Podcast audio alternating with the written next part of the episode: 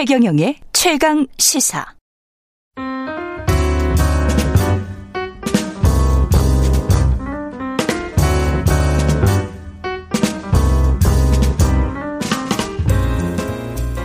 네, 더 나은 미래를 위해서 오늘의 정책을 고민합니다. 김기식의 정책 이야기 식센스. 김기식 더 미래연구소 소장 나와 계십니다. 안녕하세요. 예, 안녕하세요. 예. 네. 새해 첫 시간인데 네. 대선이 한 두 달 정도 남았고요. 네.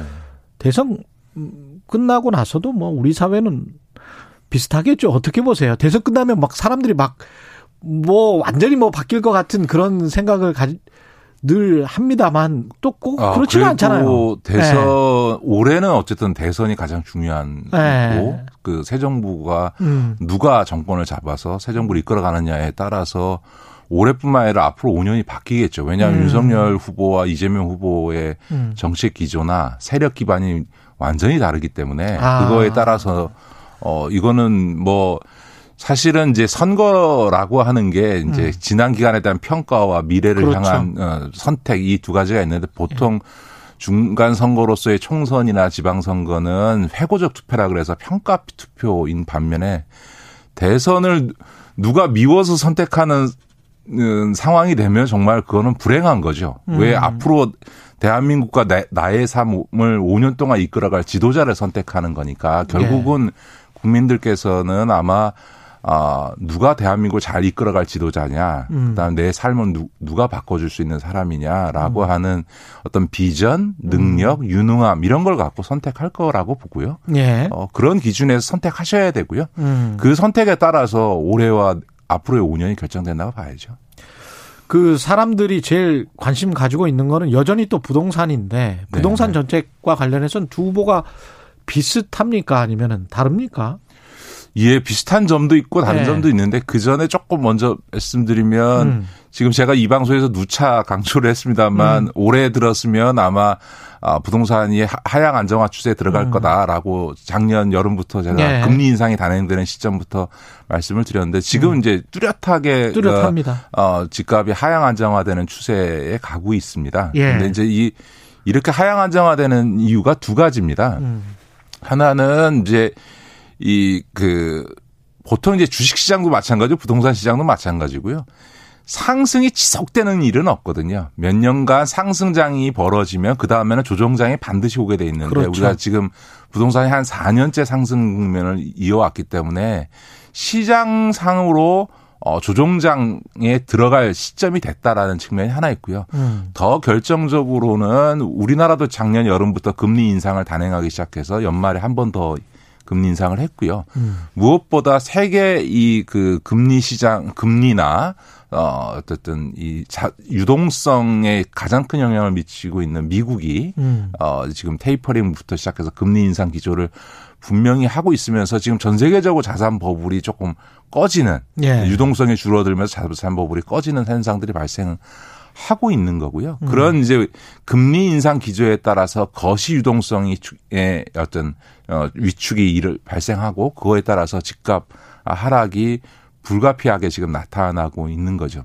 예. 제가 이 말씀을 또 다시 드리는 이유는 뭐냐면 양쪽 후보가 어, 이 부동산 정책의 기조는 다릅니다만 어떤 기조를 선택한다 하더라도 음. 지금 부동산의 하향 안정화 추세는 그대로 지속될 거다. 그건 시장이니까. 예, 시장의 그 흐름을 완전히 막아버릴 수 있는 그런 정보는 뭐 예, 그러니까 많은 같아요. 분들이 예. 무슨 부동산 얘기할 때 지금도 그런 얘기합니다만 네. 공급 이야기하고 네. 무슨 세제 이야기 합니다만 음. 그것이 미치는 영향이 없다 할 수는 없으나 그것은 결정적인 게 아니고요. 그렇습니다. 가장 중요한 거는 거시 유동성의 그렇습니다. 문제가 제일 중요하고 그거에 따른 자산법을 문제인데 예. 단적으로 청취자들께서 아, 지난 6개월 동안 음. 정부가 새로 뭐 한 것도 없는데 집값이 하락하고 있잖아요. 실제로 강남의 단지들도 매물들이 몇 억씩 그 떨어져서 지금 나오고 네. 있어요. 그러면 지난 네. 몇달 동안 아무것도 안 했는데 집값이 하락하는 음. 이유는 벌어진 건 딱 하나밖에 없습니다. 금리를 두 번 인상한 것밖에 그럼요. 없고요. 예. 무엇보다 중요한 건 우리나라에서 어, 누가 정부를 정권을 장악한다 한들 음. 이 금리 인상 추세를 바꿀 수가 없습니다. 왜냐하면 미국이 이미 금리 인상 기조를 가져가고 있는 상황에서는 그렇죠. 그 상황에서는 속도는 조절할 수 있어도 미국이 금리 인상하는데 우리가 금리 인상하지 않으면 금리 음. 역전 현상이 발생해서 이 자본론이 발생하게 됩니다. 그렇기 돈이 때문에 빠져나가죠. 네, 돈이 빠져나가기 때문에 음. 미국이 금리 인상 기조를 지금 잡았기 때문에 한국은행이 선제적으로 금리를 올리고 있는 거거든요. 그렇죠.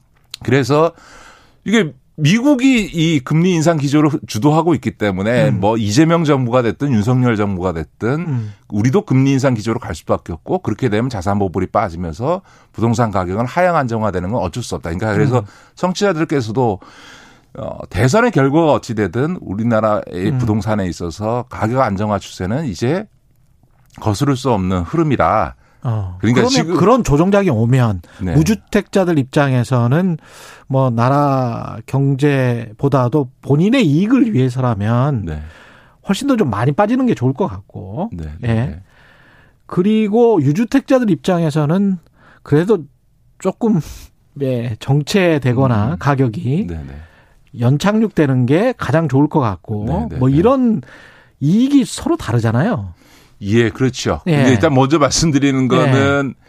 아, 이제 부동산이 정점을 찍었기 때문에 예. 아, 솔직히 말씀드리면 지급을 꼭 필요에 의해서 사셔야 되는 분들 빼놓고는 음. 지금 올해는 집을 매수할 시점이 아닌 거죠. 아, 왜냐하면 무주택자 입장에서 예, 예. 왜냐하면 예. 지금은 이제 이 하향 안정화 추세가 시, 작되면 음. 최소한 그것이 몇 년간 지속될 가능성이 높고요. 대개 네. 과거의 사례로 놓고 보면 아. 그 낙폭이라는 게 예상보다 클 수가 있습니다. 제가 음. 몇 차례 저 예를 들었습니다만 강남도 한 60% 폭락한 적이 단 2년 만에 60%가 폭락한 적이 있고요. 예. 2010년, 예. 12년, 13년 예, 뭐. 맞습니다. 이명박 예. 정부 때 그랬고요. 예. 그다음에 이제 수도권의 뭐 용인이나 음. 고양시나 분당이나 이런 데들도 50%까지 집값이 폭락한 적이 있습니다. 그런 그런 미분양, 점에서는 미분양 나서 난리가 예, 났었습니다. 미, 뭐 지금 예. 2014년 15년까지만요 전국적으로 부, 미분양 아파트가 쌓여 가지고요. 그랬습니다. 그게 예. 오히려 큰 문제가 될 정도의 음. 상황이었으니까 그러니까 그런 점에서 보면 음. 어, 올해보다 내년에 더 집값이 내려갈 가능성이 있으니까 저는 뭐 지금은 매수 타이밍이 아니다라고 음. 보는 건 맞는 것 같고요. 다만 이제 그, 어, 정부가 어떻게 할 거냐라고 음. 하는 점에서는 사실은 이제 올해 이후에는 음.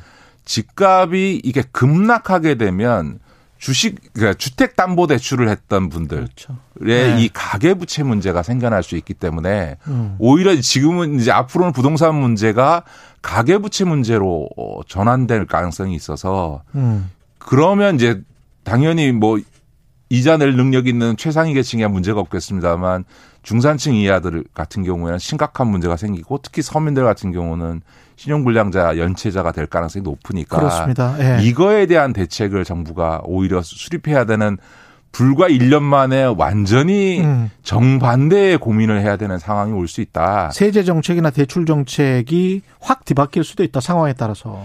예. 근데 이제 지금 아까 이제 예. 양쪽 후보 얘기를 했습니다만 되게 이제 그런 거시 정책적인 측면에서는 선택 여지가 없다고 음. 말씀드렸잖아요. 근데 이제 보통은 이제 공급 음. 그다음에 세제 예. 규제 정책 이런 건데 예. 지금 공급 정책은 이재명 후보나 윤석열. 후보나 다 하겠다고 하고 있고 다 많이 하겠다는 거고. 예, 예. 그다음에 예. 이제 규제 정책이라고 하는 게 이제 부동산 투기 과열 지구 지정 음. 이런 이런 것들인데 그렇죠. 지갑이 하향 안정화되기 시작하면 뭐 추가 규제를 할 이유가 없으니까 여기서도 별 차이가 없고요. 음. 차이가 나는 거는 이제 세제입니다. 그러니까 그렇죠. 이재명 후보의 경우에는 기본적인 세제는 유지하면서 다만 부동산 하락 국면에 들어가게 되면 매물 유도를 하기 위해서 양도소득세 중간은 한시적으로 한 몇 달에서부터 한 1년까지 유예해 줄 수 있다. 요거 외에는 예. 이제 이 현재의 그 부동산 세제 기조를 유지하겠다는 거고 지금 음. 윤석열 후보는 종부세 폐지하고 재산세랑 통합하는 등 이제 소위 부동산 관련 세제를 대규모 감세하겠다라고 하는 것. 요게 이제 부동산 정책에서 양쪽 후보의 가장 큰 차이인데요. 네. 결론적으로 말씀드리면 세제를 어떻게 하느냐가 부동산 시장의 안정 이나 부동산 시장 동향과는 아무 상관이 없죠. 없다는 겁니다. 예, 가격과는. 예. 예. 아무 상관이 없는 거고 그럼 음. 결론적으로는 뭐냐? 부동산 세금을 깎아주는 거는 부동산 시장과는 아무 무관하게 그냥 음. 고가 주택 가진 사람들에 대한 세 부담을 줄여주는 부자 감세 결과로만 나타나게 될 거다. 음. 부동산 하락 국면에서는 세금을 손보는 것 자체가 부동산 시장의 안정화에 변혀 영향을 주지 않기 때문에 오로지 음. 그건 말 그대로 부자 감세 정책으로만 남을 거다라고 예. 하는 점에서는 윤석열 후보의 부동산 세제 정책은 부자 감세 정책이다라고 음. 평가받을 수밖에 없는 측면이 있는 거죠. 시장 조건에서. 예. 그 다음에 이제 이재명 후보에 있어서는 지금 이제 공급 문제와 관련해서 이재명 후보가 며칠 전에 아주 정확한 얘기를 했는데요. 지금 부동산 하락을 걱정할 테다. 그럼에도 불구하고 서민형 주거는 지속적으로 공급하겠다라고 하는 얘기를 했거든요.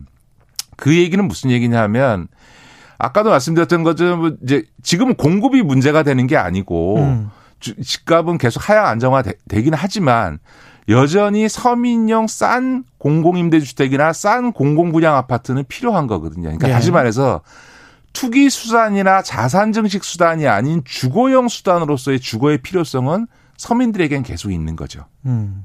그런 측면에서 보면 소위 앞으로 부동산 시장에는 공급이 별로 중요하지 않지만 예. 주거용 측면에서의 주택 공급은 정부가 공공택지를 활용해서 적극적으로 계속할 필요는 있는 거죠. 음. 그 K7617님은 지방은 전혀 공감 안 되는 부동산 이야기라고 말씀을 하셨어요. 지방 일부 도시들은 그렇죠. 예, 아직도 가격 상승이 일어나고 집 구하기 힘들다. 네. 그런 이야기를 저도 많이 들었습니다. 예. 자, 이게 이제 어떤 현상들이 있는 거냐면요. 예. 어, 보통 집값이 오르기 시작하면 강남부터 시작해서 오르기 시작하고 그 다음에 그렇죠. 이제 서울이 오르고 그 다음에 경기도가 이제 따라 오릅니다. 그래서 네. 수도권이 쭉 오르고 나면 그 다음에 이제 지방이 오릅니다. 왜냐하면 음. 아까도 말씀드렸던 것처럼 이거는 주택, 주거용 주택에 대한 수요 공급에 의해서가 아니고 음. 일종의 자산 증식 수단으로서의 투자 내지는 나쁘게 얘기하면 투기적 수단으로 집값이 이루어지고 있기 때문에 네. 수익률이 높게 나타나는 수도권에 먼저 투자가 이루어지고 거기 그다음에. 웬만큼 가격이 오르면 네. 그 다음에 이제 지방의 아파트들을 사기 시작하기 때문에 음. 지방의 아파트 가격 상승이 뒤에 이루어집니다. 음. 거꾸로 부동산 가격이 내려갈 때도 음. 먼저 많이 올랐던 수도권이 먼저 빠지기 시작하고요. 그렇죠. 많이 올랐으니까. 그리고 나서 예. 지방이 그 다음에 빠집니다. 시차가 있다. 그렇습니다. 예. 그러니까 지방은 소위 집값 상승도 늦게 이루어지고 음. 가격 하락도 수도권보다 뒤에 이루어지지만 음. 그러나 아까도 말씀드렸던 것처럼 어 집값이 하향 안정화 국면에 들어가게 되면요. 음. 주변부로 갈수록 그 폭이 커지게 돼 있습니다. 아. 왜냐하면 여전히 부동산의 자산 운영적 수단으로 놓고 보면 예. 기대 심리가 있거든요. 강남이나 예. 수도권에 대해서는 기대 심리가 있거든요. 음. 그러니까 떨어져도 이상 안 떨어진다 이런 게 있는 거고요. 예, 핵심 지역의 위치적 이치, 그렇죠. 이점은 계속 있으니까. 그러니까 부동산이라는 예. 거는 심리가 반 이상이거든요. 음.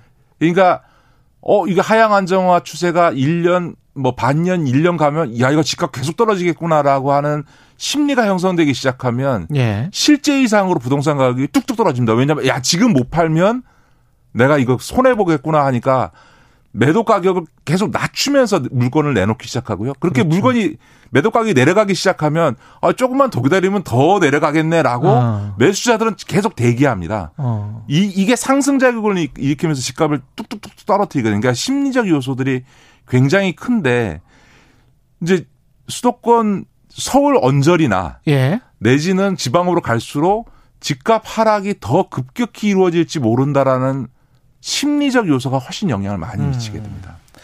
알겠습니다. 오늘 정년 연장이나 연금 개혁 이야기도 해야 되는데 시간이 다 돼서 네네. 네. 다음 주에 네네네. 네. 다음 주에 다음 주에 하시도록 하고요. 예, 예. 어쨌든 부동산과 예. 관련해서는 예. 이제는 어, 지난 몇 년 동안 우리 국민들을 괴롭게 했고, 음. 지금 현재 문재인 정부에 대한 가장 날카로운 비판이 부동산 가격 상승이었는 그 건데요.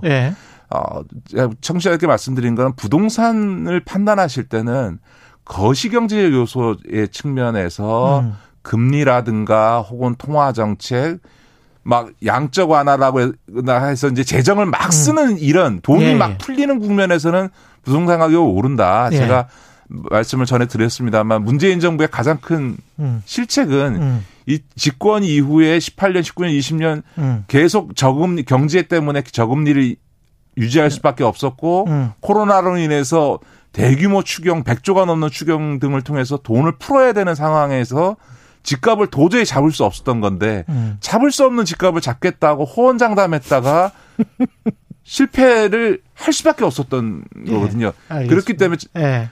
거꾸로 이제 새 정부 이후에는 음. 집값의 하락을 막을 수 있는 정부는 없습니다. 음, 전혀 다른 상황이 올 것이다. 예, 예. 김기식의 식스센스 더 미래연구소 김기식 소장님이었습니다. 고맙습니다. 네, 고맙습니다. KBS 1라디오 최경영의 최강시사 듣고 계신 지금 시각은 8시 45분입니다.